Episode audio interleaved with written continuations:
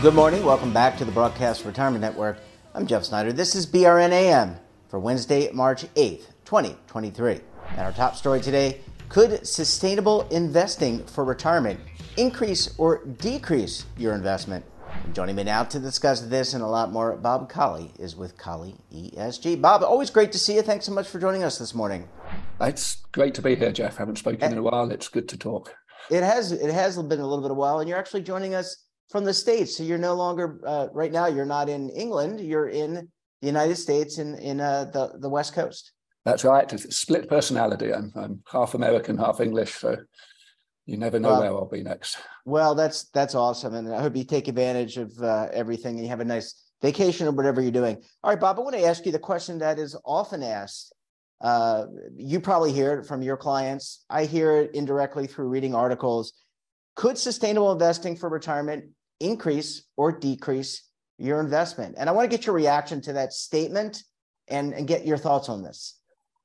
It's, I mean, that's a question that I'm sure you've asked about every topic that you've had, you know, whether it's this theme or that theme, going, you know, small cap, large cap, whatever it is, going back as long as you've been doing these programs, every idea that comes up, it's is it going to increase your returns or not?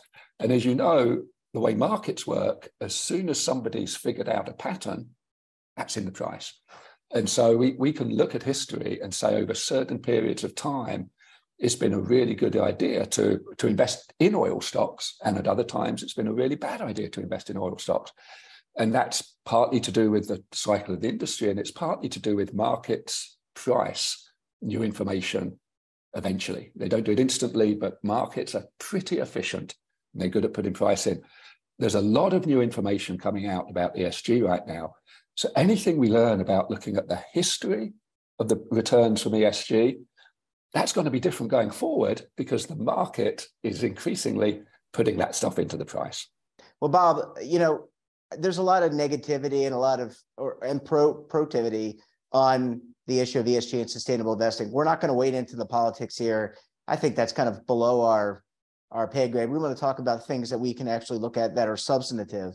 Uh, I want to ask you something you mentioned and, and really appeals to me, which is any investment that you or a, a particular individual is going to invest in, he or she is going to ask that question to themselves and to their financial advisor. Does that asset class, does that particular investment mean it's going to increase the value over time? Yeah.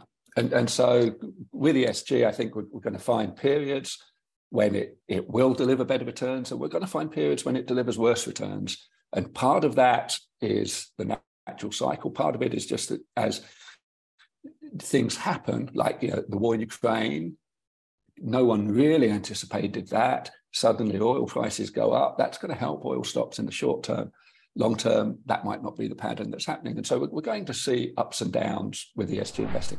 The one thing I want to say about ESG investing, which applies to absolutely every investor. So, so, whether you're very environmentally conscious as an individual, whether you think it's all a load of kind of overstated nonsense, wherever you sit on that, the one thing you have to realize with, with all of these factors is that they are financially material now.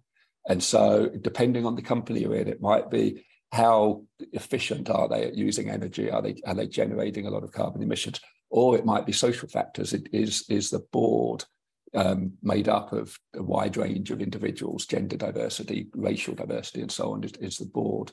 Uh, do that, does it treat its employees well? This matters financially. It's not just an issue of, I feel good about investing in companies that treat their employees well.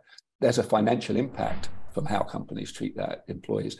And so, in that sense, ESG investing isn't something that's kind of sitting over here as a different way of doing things increasingly every investor has to ask themselves how is this company interacting with the world around it? Is it environmentally sound? Is it socially sound? Does it have good governance? And so, more than this question of ESG as being somehow a new theme that's going to generate better returns or worse returns, it's a realization that there are a lot of other factors that we need to start taking into account when we assess any, assess any investment. But really great points, Bob. Uh, I want to ask you about um, evaluation, and and you talked a little bit about. We have talked numerous times about transparency and data, and that seems to be changing. I know you look at the European Union, you look at the states. I think everyone's the United States. Uh, they're looking to get more transparency or provide more transparency, transparency, develop standards. Um, that being said, how do you evaluate uh, the fund performance over time? Because in any new market, there's got to be an evolution. So how do you how do you do a comparison with limited information today when you do that five year look back that that is so famous in the investment world? That's right. And so the, point I think you're raising here is that, that I mean, on the bottom of every investment, you know, there's the disclaimer, and, and it's it's true. This isn't just kind of words that you're required to put there. It's absolutely true that past performance doesn't necessarily tell you anything about the future. And it certainly doesn't tell you, you know, if something's doubled every year for five years, it definitely is not telling you that it's going to double every year for the next five years. So you, you have to look at any historical data with a, you know, it's meaningful. It tells you something. It doesn't tell you the whole story. And that's doubly so when it comes to something like ESG, where the landscape has moved so quickly. So, you know, five years ago, what the ESG investing involved was basically was trying to work out what information you even had. You were working with a very limited data set. Now we're still not where we want to be, but there's much more data available. You have a better idea of what companies are doing, what their policies are, how they're approaching these questions. And so, what was happening five years ago isn't really the same market that we're dealing with today. And so that track record from even back then is, is even less meaningful in this space than it is for any other investment. Yeah, Bob, I want to ask you, you know, the, the debate that you and I have been a part of for, I don't know, since the beginning of investing, active versus passive. Is this an example where the manager, because it's a evolving market and there's not as, you know, the information that I have may be very different from the information that you have as an investor. I think that the, the market's trying to change that, but it's taking time. Is this the, is this an area? And I don't want you to say whether one is better than the other. Where active could have an advantage over a passive or index product because it's so new. Uh, yes, uh, and and the thing with, with active and passive is not you know, is one better than the other. The, the market needs and benefits from having the choice of both. And for some people, one's better. For some, for other people, the other one's better. So I'm not going to jump in one or other is always better. But it is when it comes to that mechanism that I've spoken about of putting the information into the price, it is the active investors that do that. You know, the, the, passive investors are, are stabilizing prices, but it's the active investors are saying, oh, this particular theme is overpriced or underpriced in the market. And they're the ones who take the new information and put put that information into the price. So that's the role that the active community plays, and it's a good role. The market needs it.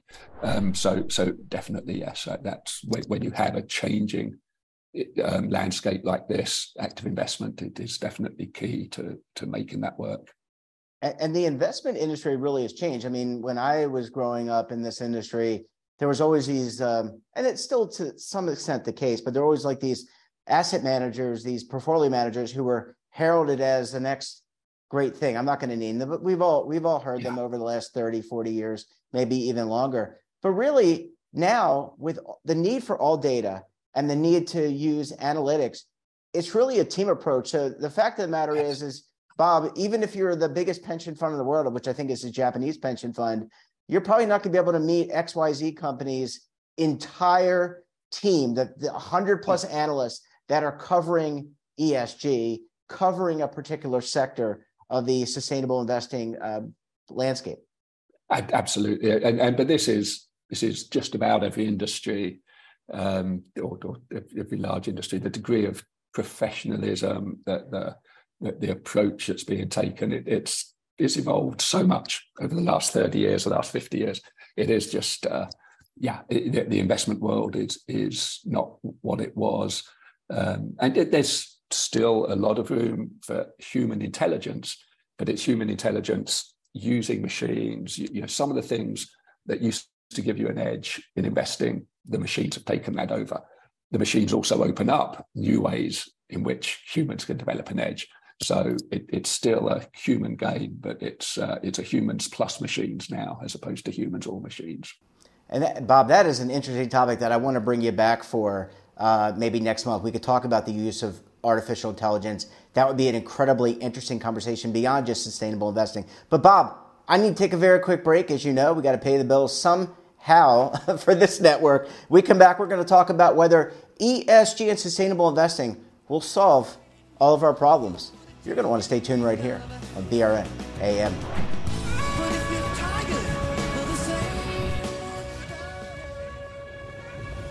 Imagine a new television network that will make you richer, healthier, and in control of your financial future.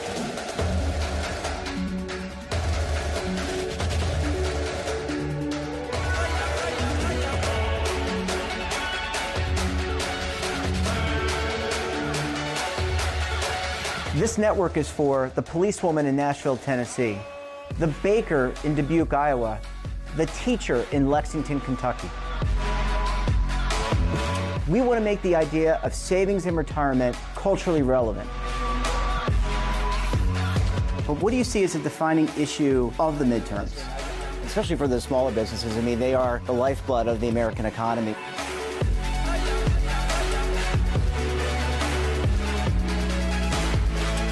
featuring exclusive interviews, current affairs, and docu-series. 33 yeah. years old, you retired early. The philosophy is money only matters if it helps you live a life that you love. But you got to start thinking about retirement as soon as you get in. The Broadcast Retirement Network will drive very high engagement with premium partnerships. So this isn't retirement and savings for your parents or grandparents. This is for all Americans. And we're going to change the way you think about money.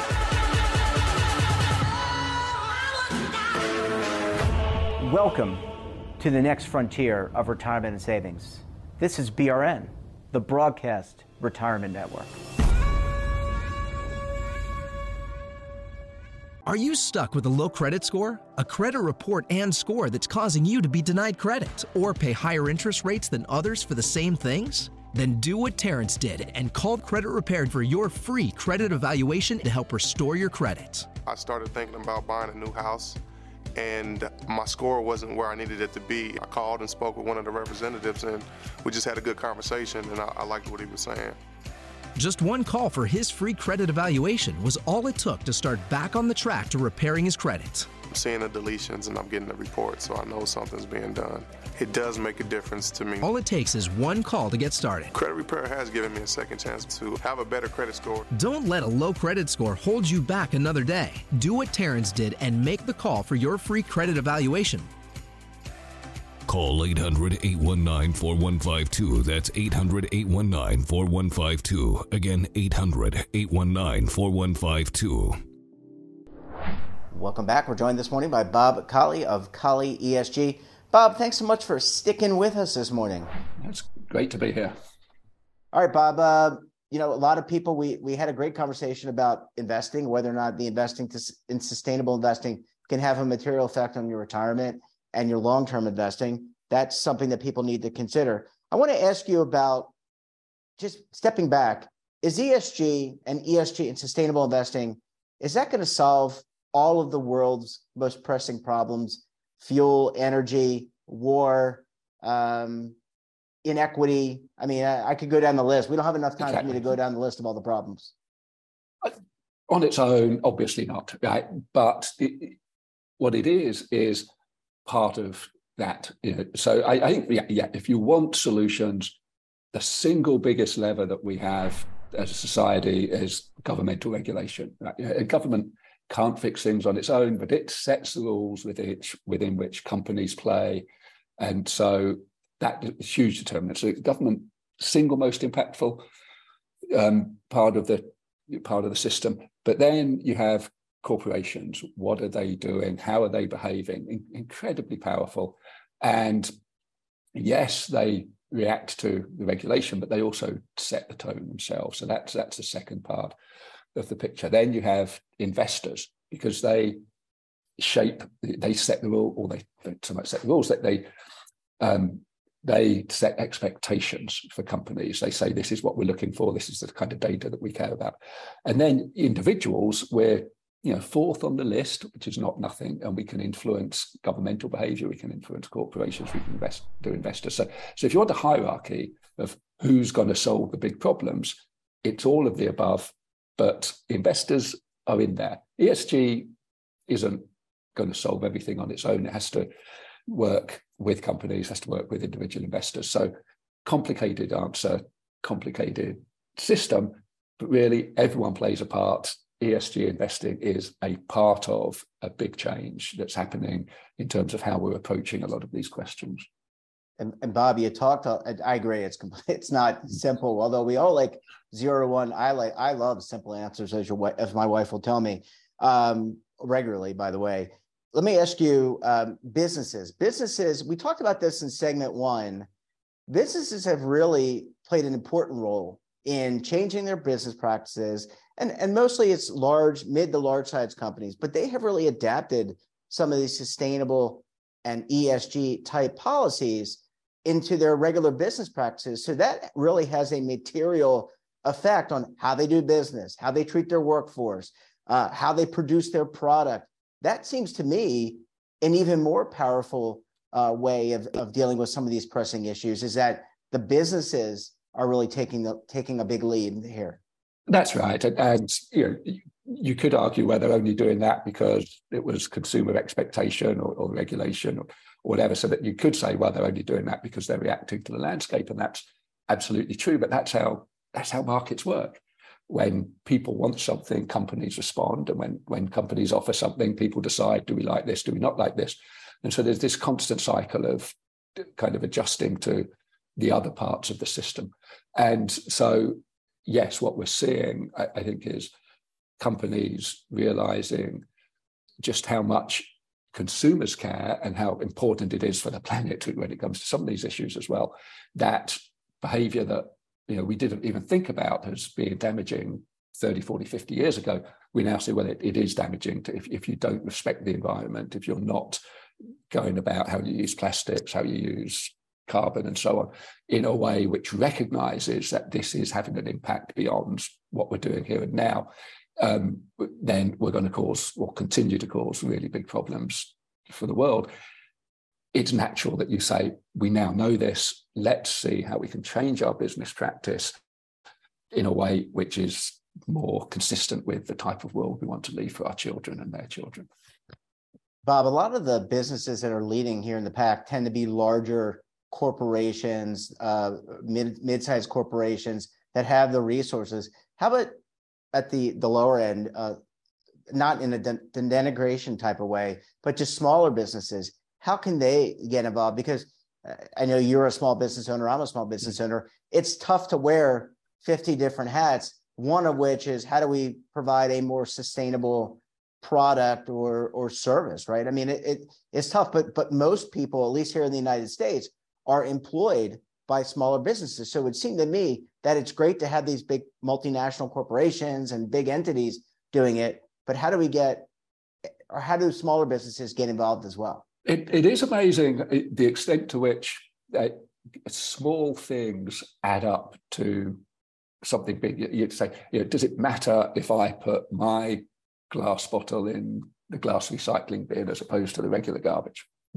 Is that really going to make a difference? Well, in and of itself, maybe not because it's one bottle out of however many millions uh, are being re- recycled every year. But me doing that is a habit. It affects them because other people see me doing that. Subconsciously, it affects what they do.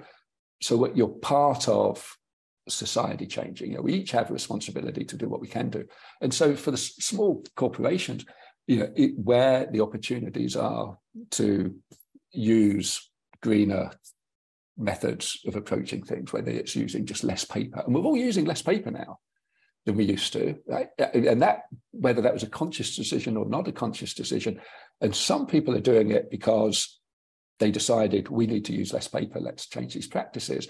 That then has the effect of making other types of reading material available so businesses respond. And then once that's available, well, everybody else now has a choice. Well, do I want to use paper as well? So every time you take one action, it's setting the tone for a lot of a whole lot of other actions. So it's this interconnectedness of the behavior that we have, which means that with even with the small businesses, what they're doing is actually feeding into the bigger picture and even having that mindset of I'm part of a bigger society. Am I being a responsible citizen? Which we do automatically as individuals, right? You know, you you know, if you see a somebody that needs help with their shopping or something, you don't just say, "Well, it's nothing to do with me. I, I, I'm not going to help you."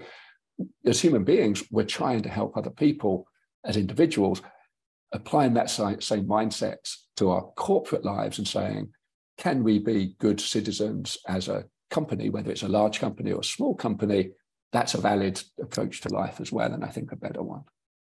Uh, Bob, and just to go back to something you mentioned about the efficiency of the market, I mean, markets are efficient, but they're also it's messy. It's yeah. not uh, you know it's not a per, not a perfect system. I, in fact, we're human beings, so I don't know of any perfect market out there. I mean, I would argue that even the large large corporate market, uh, large cap market, is not as efficient as everyone thinks it is. Yes, there's reporting. Yes, there's information. But the reality is, in any market, there's going to be inefficiencies. Those inefficiencies get pushed out for, over time, but it's not a you know a, a straight line from the beginning to the end.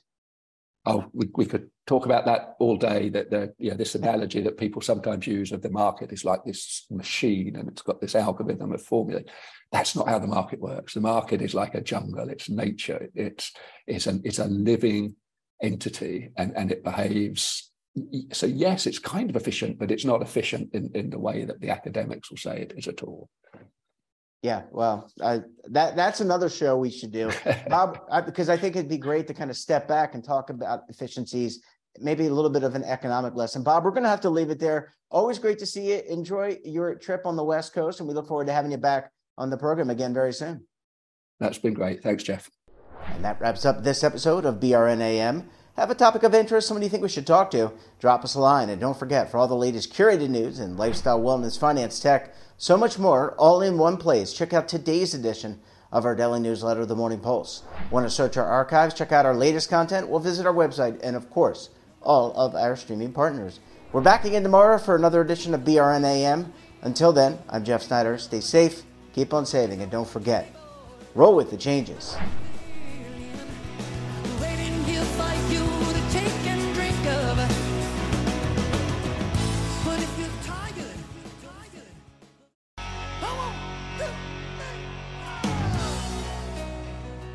Now is your opportunity to co create content around any topic on the first lifestyle and wellness network. Reach a global audience through our platform and co own exclusive branded content. All of our programs are available on demand and also as audio only podcasts, so you can take us on the go. Broadcast Retirement Network, available anytime, anywhere, and on any device tax audits, tax liens wage garnishments. Every day we hear stories like this about good folks who are simply struggling to pay their bills. Each of them are living a frightening IRS tax nightmare, and they are afraid it will destroy their lives. I'm a divorced single mom, and my ex husband left me and the kids with a lot of unpaid bills, including unpaid taxes. I was really starting to show my stress on my kids because the IRS had sent me a letter demanding a huge payment from me. I couldn't afford it. So then the IRS was threatening to garnish my wages. I'm already living paycheck to paycheck. That would have put me over the edge financially.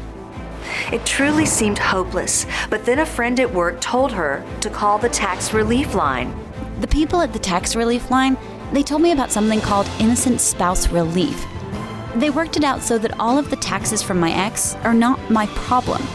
I don't know how that works and and I don't care. All I care about is that I don't owe the IRS a dime and they are not going to take my paycheck.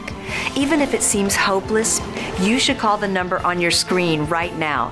There is absolutely no cost for the call or the consultation. You are under no obligation. If you are worried that the IRS could garnish your wages, seize your assets, even take your home, call us right now. The Tax Relief Line is here to help you.